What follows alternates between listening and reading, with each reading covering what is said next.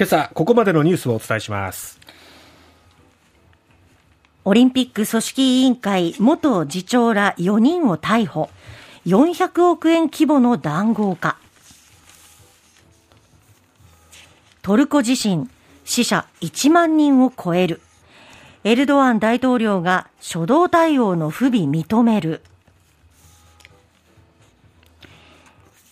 原発活用は国の責務。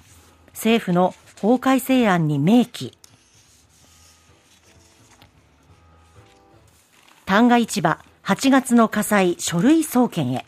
飲食店店主の女性業務上過失失火の疑い。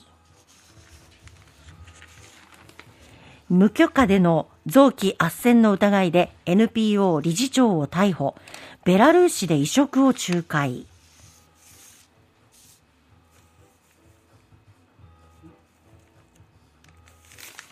さて、えー、まずはですね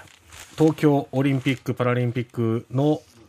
運営業務で談合したとして東京地検特捜部は8日大会組織委員会の大会運営局の元次長森康夫容疑者そして広告最大手電通のスポーツ局長補だった逸見浩二容疑者ら合計4人を独占禁止法違反の疑いで逮捕しました。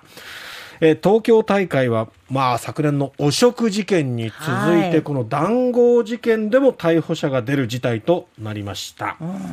えー、4人逮捕と言いましたけども他に逮捕されたのはいずれも業務を発注したイベント制作会社セレスポの専務鎌田義次容疑者。そして番組制作会社フジテレビの関連会社ということですがフジクリエイティブコーポレーションの専務藤野正彦容疑者計4人ということになります、はい、えー、逮捕後の調べに対して森元次長は電通と一緒になって受注調整したと容疑を認め鎌田専務の方は否認しているということです。えー、逸見元局長補は任意聴取の段階で談合を認めたということで、えー、逮捕された4人のうち、まあ、この認める、はい、そして認めない、否認したということで、ちょっとあのばらけてはいますけども、認めている人も出てきているということですね。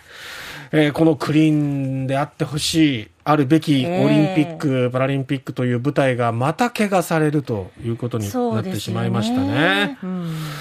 えー、組織委員会は2018年の各競技のテスト大会の計画を立案する業務について会場ごとに26件の競争入札を実施。そして9社と1つの共同企業体が落札して契約金は合計5億4000万円でした、でそのテスト大会の後の、えー、実施運営とか、えー、本大会の運営の業務も入札のない随意契約でそのまま受注して、随意契約の総額はおよそ400億円だったということなんですね。はい。まあ、そのお金にはあの今回のオリンピック・パラリンピックというのは巨額の、まあ、税金も投じられているわけですから、えー、そのお金がどう使われていたのかっていう使い道と、うん、あとはその巨額なお金の関して甘い蜜を誰か吸ってないかっていうところ、うん、ここを徹底的に洗い出してほしいなと思いますね。はい、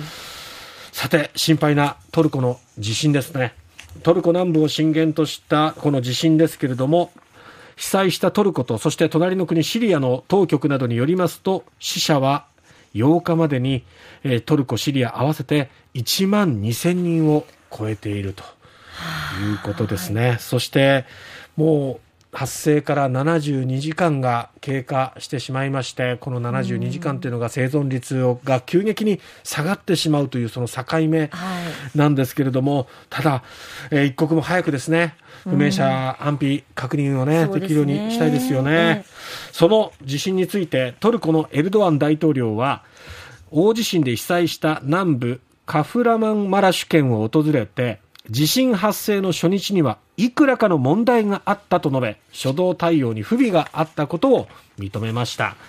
もう地元の住民からは対応の遅さに関して不満が出ていたんですけれども、それを認めるような発言をしたということですね。えー、ただ、まあ、各国から支援の手が差し伸べられていて、はい、この救助がね、早くスピーディーに進むことによって、一人でも多くの方がね、そうです、ね、救われるようになってほしいなと思いますね。本当にあの声は聞こえるのに目の前の人を助けられないというのはもう本当にやりきれないですよね。さて、えー続いてなんですけれども、えー原発に関してなんですが、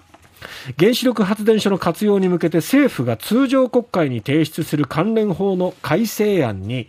原発の活用による電力の安定供給の確保や脱炭素社会の実現は国の責務と明記されていることが分かりました。これ共同通信の独自ネタですね。はい。えーこれまで上限としてきた60年を超える運転を可能にする運転期間の規制は原子力の安定的な利用を図る観点から措置するとし原発回帰の姿勢を鮮明にしているということでこの原発活用は国の責務っていうのはねえ。脱原発はどこへ行ったんだ？本当ですよね方針転換にも程があるなということなんですが、全く国民のこう議論っていうかそういうところをね,、はい。ね無視して勝手に進めているっていうのがね、